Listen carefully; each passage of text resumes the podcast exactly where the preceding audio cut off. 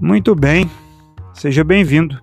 Você está prestes a ouvir uma mensagem bíblica que certamente edificará a sua vida. Nós vamos abrir as nossas Bíblias em Mateus capítulo 6.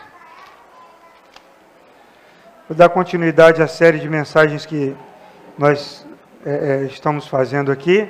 Seja bem-vindo à família. E hoje nós vamos fazer a terceira mensagem, né? A da semana passada foi a segunda parte da número 2. E hoje eu quero falar com você a terceira mensagem, vivendo de acordo com os princípios do reino de Deus. Vivendo de acordo com os princípios do reino de Deus. Amém? Mateus 6, a partir do versículo 31.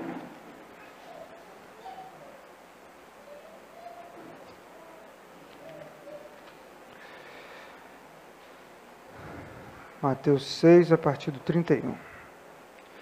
Portanto, não se preocupem, não se preocupem dizendo que vamos comer, ou que vamos beber, ou que vamos vestir, pois os pagãos é que correm atrás dessas coisas. Mas o Pai Celestial sabe que vocês precisam delas. Busquem, pois, em primeiro lugar o reino de Deus e a sua justiça, e todas essas coisas lhes serão acrescentadas. Portanto, não se preocupem com o amanhã, pois o amanhã trará suas próprias preocupações. Basta cada dia o seu próprio mal. Mas a primeira coisa né, para viver de acordo com os princípios do reino de Deus é sermos lea leais, é você ser leal ao reino de Deus, lealdade ao rei e lealdade ao reino de Deus. Amém? Jesus nos ensina aqui nesse texto que o reino de Deus ele deve ser a prioridade número um nas nossas vidas. As demais coisas, as que mais nos consomem, as que mais tiram a nossa paz, elas devem ser colocadas em segundo lugar, para que Deus cuide de cada uma delas e nós possamos receber de Deus o cuidado. Ele fala aqui para os discípulos, ele fala, vocês estão vendo os passarinhos, vocês estão vendo as flores, eles não se preocupam com nada, mas eles estão sendo supridos em todas as suas necessidades. Quanto mais vós, homens de pequena fé, nós precisamos olhar para Deus e para o seu reino e colocá-lo em primeiro lugar. Outra coisa que nós precisamos fazer é nos submeter ao senhorio, ao senhorio de Cristo. O texto diz: buscar em primeiro lugar o seu reino e a sua justiça. Irmãos, a justiça significa você estar de acordo com o que é correto aos olhos do Senhor. Nós já falamos muitas vezes aqui, não tem um justo sequer. Não tem. Só Jesus foi justo mas nós estamos num processo de santificação, num processo de transformação, num processo de glorificação que só vai ser completo quando chegar os dias lá, quando estivermos na glória. Amém, meus irmãos? E nós precisamos nos lembrar que sempre que o Pai acrescentará todas essas coisas comida, vestida, transporte, cuidado, Deus cuidará de nós. Amém? Ele sempre cuidou. A gente reclama de uma coisa que falta agora, está com alguma necessidade, mas quando a gente olha para a nossa história, Deus sempre cuidou de nós. Nós chegamos até aqui e quantos de vocês, quantos de nós reunidos aqui passamos por adversidades terríveis na infância, na adolescência? Era uma pobreza antigamente, era, era uma pobreza, né? Você não tinha um sapato direito para calçar, um tênis.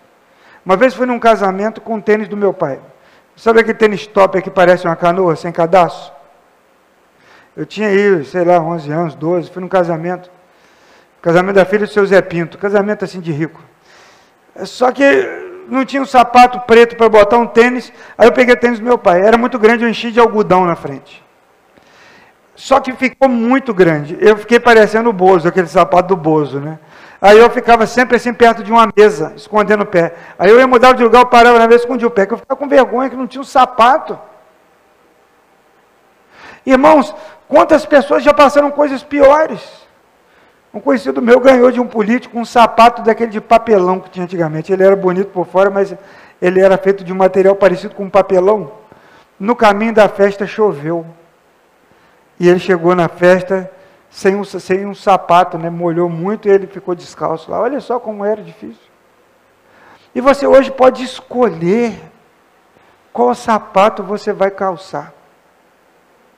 Você pode escolher qual a roupa que você vai vestir.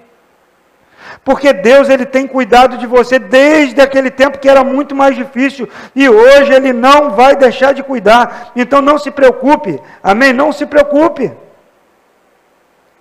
Todos os reinos e nações, meus irmãos, que não servirem a Deus, irão perecer, irão cair. As nações vão se prostrar diante do nosso Deus naquele grande dia, amém? As nações se prostrarão diante do, do nosso Deus. E aí nós encontramos Isaías 60, 12.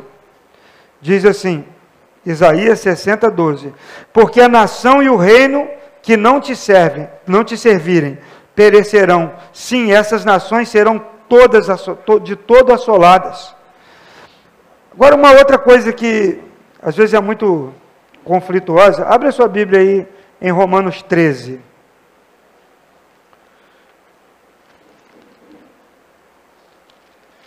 Romanos capítulo 13, nós vamos ler de 1 a 7.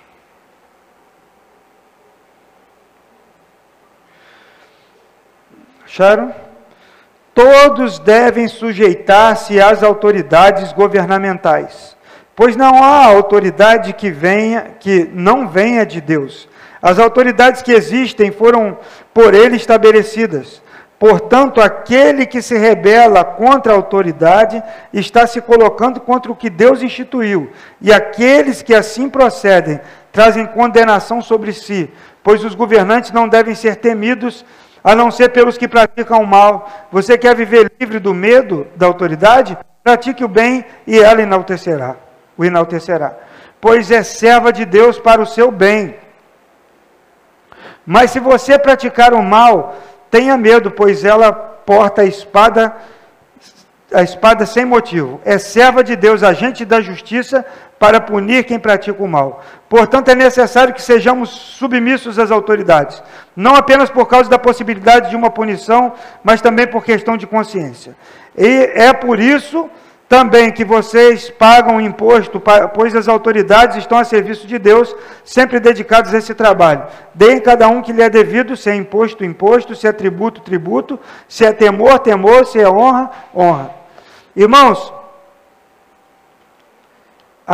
existem aqui as leis que nós precisamos ser submissos, né? O Brasil, a América, qualquer país do mundo, existem leis às quais nós devemos nos submeter.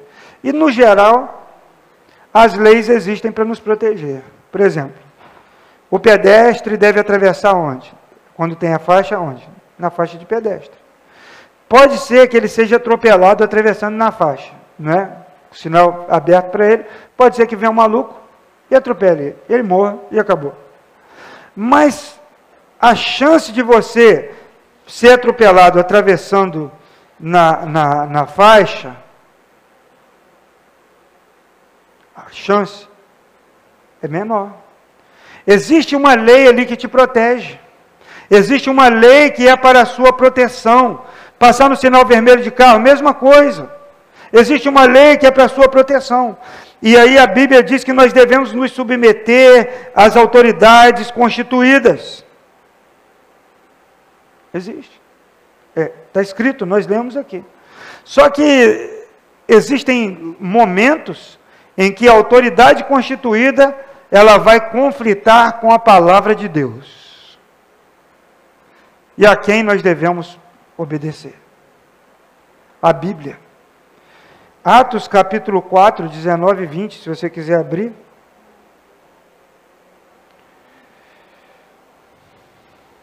Atos 4, 19 e 20. Vou pegar meu banquinho aqui, irmãos, que eu estou meio, me passando mal. Para encostar nele de vez em quando, né? Esse banquinho aqui é estratégico, viu? Atos 4, 19 e 20.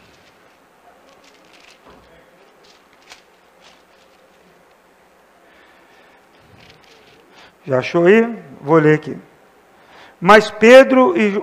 Vou ler o 18, irmãos. É o 17, aliás.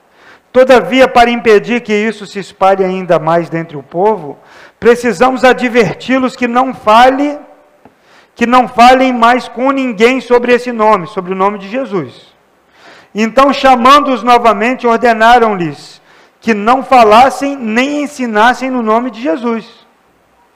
Então as autoridades daqui, que prenderam a Pedro e João disseram para eles: vocês não devem ensinar mais sobre o nome do Senhor em lugar nenhum. Baixaram uma regra, criaram uma lei. Vocês não devem ensinar. Então a autoridade constituída estava dizendo para que eles não pregassem o Evangelho, para que eles não pregassem a palavra, para que eles não ensinassem sobre Jesus. E aí o que eles responderam?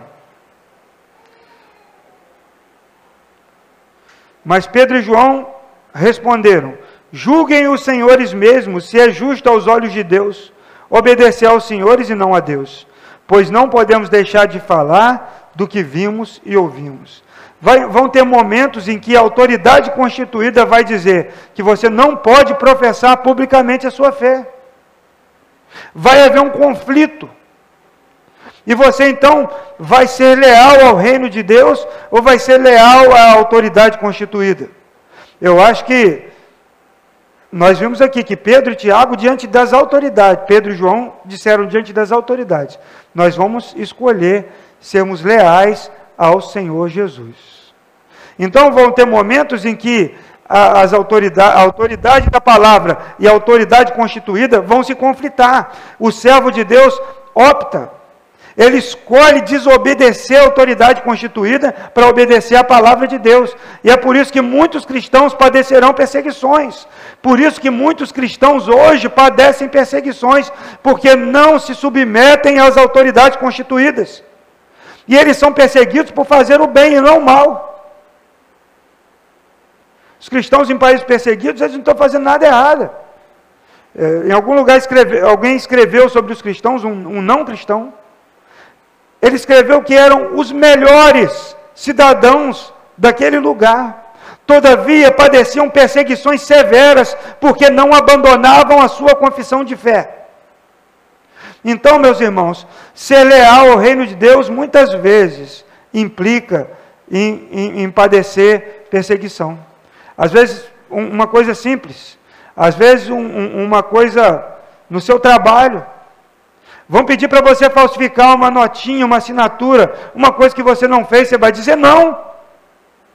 Aquela autoridade constituída sobre a sua vida vai dizer para você fazer uma coisa errada, mas a autoridade que está sobre ela, a qual você é mais leal, você vai dizer: Eu não posso fazer, porque eu sirvo a Deus, não está de acordo com a verdade. Meus irmãos, são conflitos que acontecem cotidianamente entre o que existe aqui nesse mundo e a palavra de Deus. Então, não, não tenha medo, não tenha medo de responder e pagar pela sua resposta. Cristo vai honrar você. Amém? Deus vai te honrar. Porque quem honra a palavra dele, ele diz: Eu vou honrar. Aqueles que se envergonham de, de Cristo, ele diz: Eu vou me envergonhar também dele diante do meu Pai. Amém? E aí tem uma pergunta aqui: quem, quem ou o que é o seu rei? Quem manda em você?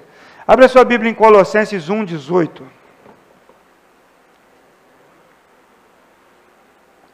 Colossenses 1, 18. Diz assim: Ele é a cabeça do corpo da igreja, ele é o princípio, o primogênito entre os mortos para em todas as coisas ter primazia. Quem é o seu rei? Quem é que domina? Quem manda em você? Quem governa você? Atos 2:36. Diz assim, Atos 2:36. Esteja absolutamente certa, pois toda a casa de Israel de que este Jesus que vós crucificastes, Deus o fez Senhor e Cristo. Quem é o cabeça? Quem é o rei? Quem governa a sua vida? Quem te domina? A quem você obedece? A quem você deve? É, é, é, é, é a quem você presta contas? Filipenses 2,9 pelo que também Deus o exaltou sobremaneira e lhe deu o nome que está acima de todo nome, para que ao nome de Jesus se dobre todo o joelho, nos céus e na terra e debaixo da terra, e toda língua confesse que Jesus Cristo é o Senhor, para a glória de Deus Pai. Amém, meus irmãos? Jesus Cristo é o Senhor para a glória de Deus Pai. Jesus sempre deve ser reconhecido como Rei, universal e Senhor de tudo. Meus irmãos, e o Senhor dos senhores. Ele está acima de todo nome. Aquele rei, eu acho que foi, não sei se foi Herodes, que se gabou, né? Falaram como ele fala bem. Ele falou assim: realmente, eu estou com a bola toda. Ele caiu e morreu. Sabe, não tem nenhum. Quando, quando Jesus foi confrontado ali, entre aspas, o, o rei falou para ele: Fala, acho que foi Pilatos, o, o Herodes, eu, eu sempre confundo esses dois. Fala, você é o rei, você é o rei dos judeus. Aí Jesus falou, falou, ele falou: Olha, você pode mudar, eu, eu tenho o poder de mandar soltar você ou mandar prender. Jesus falou para ele na, na lata assim: falou: ninguém tem poder nenhum se do céu não receber. Jesus, em, em outras palavras, estava dizendo: quem governa a minha vida é Deus e não você, Herodes. Muitas vezes os reis aqui da terra, as autoridades pensam que definem a nossa vida, que comandam a nossa vida, mas quem está no controle das nossas vidas é Deus. Jesus disse isso para um rei que estava na frente, dizendo: Eu posso te libertar, eu posso livrar você da cruz. Ele falou: Você não tem essa autoridade. Você não tem. Você só está aí porque Deus colocou você aí. A palavra final vem de Deus. Amém? A palavra final na sua vida vem de Deus. E existe, meus irmãos, a luta que, que Satanás trava pela sua vida na sua mente, no seu coração, nos seus ambientes, é porque ele quer tirar de Cristo o senhorio que ele tem na sua vida. Satanás quer que você entregue para ele os seus cuidados. Mas como a gente sempre fala, ele não vem como Satanás. Ele vem trans, tra, travestido em anjo de luz. Ele vem através de uma preocupação, de uma frase, de algo que né, pode fazer você ficar pensando na sua vida, quando Jesus estava lá na tentação, Satanás ofereceu de tudo para ele. Ele estava com fome, ele falou: transforma as pedras em pães. Ele viu que Jesus estava sozinho ali naquele deserto, ele falou: Olha, vem aqui, eu, eu, eu te dou. Não, pula daí que Deus vai te livrar. Depois ele levou ele no lugar alto falou: Pula daqui que eu te dou tudo. Irmão, Satanás está o tempo todo fazendo ofertas para tirar de você a centralidade de Cristo. Ele está o tempo todo fazendo ofertas para roubar de você a presença de Cristo na sua vida. É, em Lucas 4, 6, o diabo disse a Jesus: Dar-te-ei toda a autoridade e a glória destes reinos, porque me foi entregue e dou a quem quiser. Satanás tentando o Rei dos Reis, o Senhor dos Senhores, com autoridade e glória. Satanás tentando o Rei dos Reis, o Senhor dos Senhores, com autoridade e glória, mas ele disse: toda autoridade me foi dada no céu e na terra. Jesus disse: Eu tenho a glória que o Pai me dá. Agora, nós somos tentados e muitas vezes cedemos. Abrimos o campo para que o diabo tenha, tenha autoridade e para que também ele tenha glória. Como o diabo tem a glória? Você vai para um culto lá na igreja do Satanás? Não. Mas quando nós fazemos coisas que não glorificam ao Senhor, elas glorificam ao diabo. Não existem forças neutras. Quem é o seu rei? Não existe aí uma terceira via. Você está entre o céu e o inferno, entre Deus e o diabo. Não, ou você serve a Deus, ou você serve o diabo. E muitas vezes somos tentados, somos levados a servir o diabo. Infelizmente, meus irmãos, tem acontecido muito isso. Muitas pessoas têm cedido. A corrupção tem entrado em, em todas as, as esferas da sociedade, nos mínimos detalhes. São coisas pequenas, são coisas mínimas. Meu pastor, ele era de, de roça, né? Ele falou que o pai dele, antigamente, você não comprava eucalipto assim tratado para fazer cerca. Era a lasca de braúna, era uma madeira muito resistente. E aí ele tinha um. O pai dele tinha uma pessoa que, que era contratada, que era só trabalhava fazendo lasca de braúna. Então cortava a árvore lá no mato, a árvore descia lá para o terreiro da fazenda, e ele levava uma mala que ele tinha com vários tipos de cunha, um triângulo assim. E aí ele começava para rachar aquela madeira dura, ele achava ali uma gretinha pequenininha, uma fendinha, e ele ia lá na malinha dele e pegava uma cunha pequenininha e colocava ali e o martelinho e batia. Aí ela abria uma fenda maior. Ele fazia esse processo até abrir aquela madeira toda e separar. Ele não começava com a cunha maior, porque se ele começasse com a cunha maior, ele não ia conseguir que tivesse uma linha uma direção. Então, para ele fazer aquilo direitinho, ele é assim que o diabo faz. Ele vai com a cunha pequenininha, ele acha uma brecha, uma fresta e coloca. Ele bate e ele fica aguardando aquilo ceder. Ele tira aquela e põe outra. E assim a vida vai mudando e assim os valores vão mudando e a nossa lealdade ao reino de Deus, ela vai indo ela vai passando, ela vai se esvaindo. Nós temos sido influenciados a deixar muitos valores errados dominar o nosso pensamento, irmãos. Às vezes as pessoas falam assim, mas Deus é amor. Deus é amor. Mas Deus não aprova. Ele não aprova o pecado. A igreja tem que ser acolhedora, sim, a igreja é acolhedora, ela ama porque Deus ama, mas a igreja não quer que as pessoas fiquem da mesma maneira, porque Deus não quer que elas vivam da mesma maneira, Ele quer que elas mudem, Ele dá as ferramentas e as possibilidades.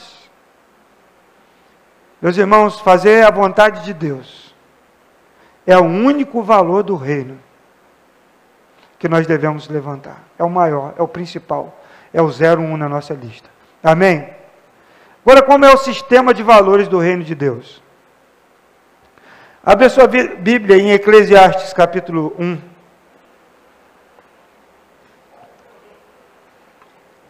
Tem um livro sobre Eclesiastes. Se você quiser ler, eu acho muito interessante a leitura dele. É, se chama O Livro Mais Mal-Humorado da Bíblia. O título original desse livro era em busca do sentido da vida. O autor, uma vez eu tive a oportunidade de conversar com ele, eu falei que o título do livro era muito ruim. Eu, quase que eu perdi a minha foto com o autor do livro, né? Porque eu fui falar mal do livro, ele falou, mas você está falando mal do meu livro comigo? Mas o livro é bom. Eu acho que você vai entender muita coisa da vida lendo esse livro. É, é baseado em Eclesiastes, se chama o livro mais mal-humorado da Bíblia. Então, do Ed René Kivitz. Diz assim: Palavras do pregador, filho de Davi. Vaidade de vaidades, diz o pregador, vaidade de vaidades, tudo é vaidade. Aí o capítulo 2, o verso 4, meus irmãos. Passa para o 2, verso 4. Empreendi grandes obras, edifiquei para mim casas, plantei para mim vinhas, fiz jardins e pomares para mim e nestes plantei árvores frutíferas de toda espécie. Fiz para mim açudes para regar com eles o bosque em que reverdenciam as árvores. Comprei servos e servas e tive servos nascidos em minha casa. Também possuí bois, ovelhas, mais do que possuíam todos os que antes de mim viveram em Jerusalém. Amontoei também para mim prata e ouro tesouros de reis e de províncias, provime de cantores e cantoras e das delícias dos filhos dos homens, mulheres e mulheres. Engrandeci-me e sobrepujei a todos que vieram antes de mim, antes de mim em Jerusalém, e perseverou também comigo a minha sabedoria. Tudo quanto desejaram os meus olhos, eu não lhes neguei, nem privei o coração de alegria alguma pois eu me alegrava com todas as minhas fadigas. E isso era a recompensa de todas elas. Considerei todas as obras que fizeram as minhas mãos, como também um trabalho que eu com as fadigas havia feito. Eis que tudo era vaidade, correr atrás do vento, e nenhum proveito havia debaixo do sol. Esse texto aqui é o relato de um homem de 70 anos, mais de 70 anos de idade, muito rico. Muito rico. Salomão era extremamente rico. A Bíblia diz que ele era o mais rico, o mais rico em todos os tempos. Até hoje não, surgiu. Então você imagina aí, hoje em dia, se o Elon Musk, quando chegasse aí nos seus 70 anos, resolvesse aproveitar a vida toda e dissesse assim: Não, aos 70 não, agora para ele chegar aos 70 e contar isso aqui. Ele resolvesse agora não negar nada para ele que a alma dele pedisse. Não deixar de comprar nada que ele quisesse comprar. Não deixar de ter nenhuma sensação que ele quisesse sentir. Não deixar de ter nenhuma mulher que ele quisesse. Irmãos, Salomão experimentou de tudo na vida. O rei, ele disse: Eu fiz de tudo. E ele percebeu isso tudo é vaidade. É vaidade. E aí, o finalzinho do livro, Eclesiastes 12, 13, ele diz: De tudo que se tem ouvido, a suma é: teme a Deus e guarda seus mandamentos, porque isso é o dever de todo homem. De que adianta conquistar tantas coisas? De que adianta fazer ter tantos, tantos prazeres, tantos privilégios, mas chegar no fim da vida e ver que é tudo vazio? Olhar para trás e não ver nada. Salomão, no livro de Eclesiastes, ele abre o seu coração. Por isso que é um livro tão assim amargo, por causa da vida. Ele passou a vida com tantos, tantos bens, tantas coisas, tantas experiências, com tudo. Você imagina você ter um jardim com tudo que tinha lá dentro, com muito empregado, com tudo. Dinheiro, riquezas, fama. Iam reis se consultar com ele. Um exército para ele comandar. Eu quero ouvir música, canta para mim. Ele mandava cantar. E os melhores cantores estavam ali com ele. Tem um texto que fala que no tempo dele a prata não tinha valor nenhum no reino dele, era como pedra no chão assim. De tanto que tinha lá. E ele disse assim: tudo é vaidade. Amém? Tudo é vaidade. Então, Salomão ele tinha poder, Salomão tinha riqueza, Salomão tinha sabedoria, e ele aproveitou tudo que ele podia. Né? Aí no versículo 3 ele, ele, ele, ele vê que ele diz: Resolvi no meu coração dar-me vinho regando-me. Contudo, pela entre... e, e e entregar-me à loucura, até ver o que melhor seria que fizessem os filhos debaixo do céu durante poucos dias da sua vida. Pensa bem, um rei fala assim: Eu vou ficar louco, eu vou me entregar completamente aos meus desejos, aos prazeres. O rei enlouqueceu. Sabe, em busca de quê? Em busca de quê? O que Salomão buscava? Salomão buscava preencher um vazio que ele mesmo fala aqui em Eclesiastes. Ele fala que Deus colocou a eternidade no coração do homem. Sabe, toda pessoa tem um vazio e pre tenta preencher esse vazio com coisas que jamais vão conseguir preencher, porque só Deus pode preencher. Você só será completo e só, será completa, plena, pleno, quando encontrar-se com Cristo e Ele encher o seu coração da graça dele. O sistema de valores do reino de Deus é diferente. Salomão tinha tudo, mas Salomão não tinha nada. Porque ele era vazio. Qual a conclusão final que chega a Salomão? Qual a conclusão que ele chegou? De tudo que se, que se tem ouvido, o resumo de tudo é: teme a Deus e guarda os seus mandamentos, porque isso é dever de todo homem. Mas você não precisa esperar chegar um velhinho passar todas as experiências ruins. Ele fez coisas que todo mundo gostaria de poder fazer. Mas ele falou: isso é vaidade, isso é vazio. Isso não tem significado. Trabalhar demais é fadiga. E qual é a recompensa que o homem tem debaixo do sol pelo seu trabalho? É fadiga, é vaidade. Então você vê pessoas que trabalham, trabalham, trabalham, mas quando vê o seu filho já cresceu, sua filha já cresceu, não tem mais como recuperar o tempo perdido, não dá, não aproveitou nada. O tempo passou. O sistema do reino de Deus é diferente, amém? Você acha que isso é muito radical? Eu acho que pode ser muito radical. Irmãos, eu vou precisar parar que eu estou meio fraco. Nós vamos orar ao Senhor. Mas eu quero pedir para você, em nome de Jesus, entregue a sua vida completamente ao senhorio de Cristo. Entregue a sua vida completamente ao senhorio de Cristo. Não fique preocupado, ah, com o chefe, com o governador, com o presidente, com não sei quem, a preocupação, sabe? Fala assim: a minha vida está nas mãos de Deus. E é, nessas, é nesse lugar que eu estarei seguro. A Bíblia fala no Salmo 91: aquele que habita no esconderijo do Altíssimo, a sombra do Onipotente, descansará. Deus tem um descanso para a sua vida, e, e toda ansiedade precisa ser lançada nele, porque Ele é o nosso Senhor. Amém? Ele que é o que governa a nossa vida, Ele está no controle de todas as coisas.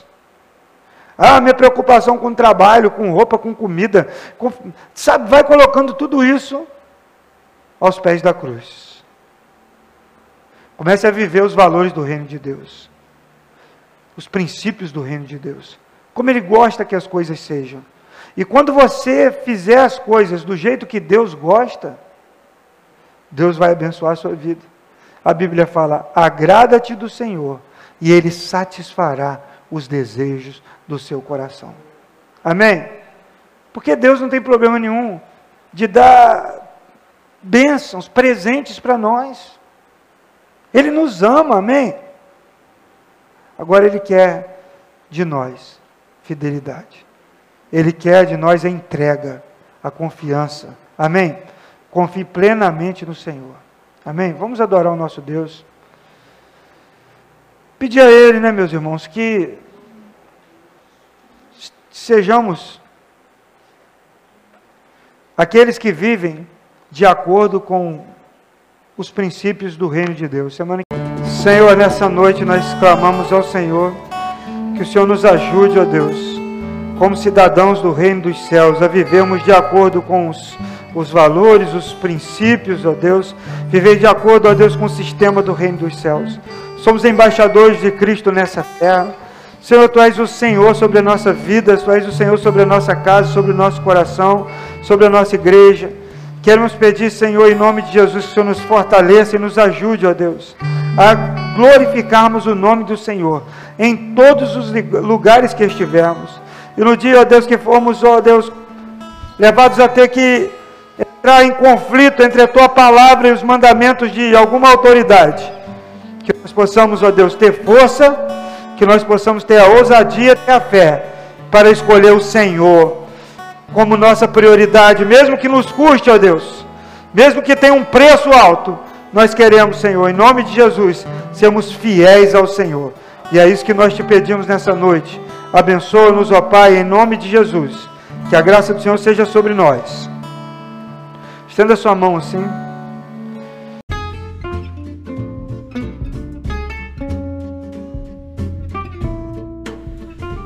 Bem, que bom que você chegou até aqui. Eu quero dar uma palavrinha final. Quero convidar você para nos conhecer pessoalmente, né? Vem aqui conhecer a igreja, nossos cultos acontecem sempre aos domingos às 18 horas e 30 minutos no Vale das Palmeiras em Macaé. Muito bom saber que você está participando através desse podcast das nossas ministrações, que você possa ter sido edificado. Um abraço, Deus abençoe a sua vida.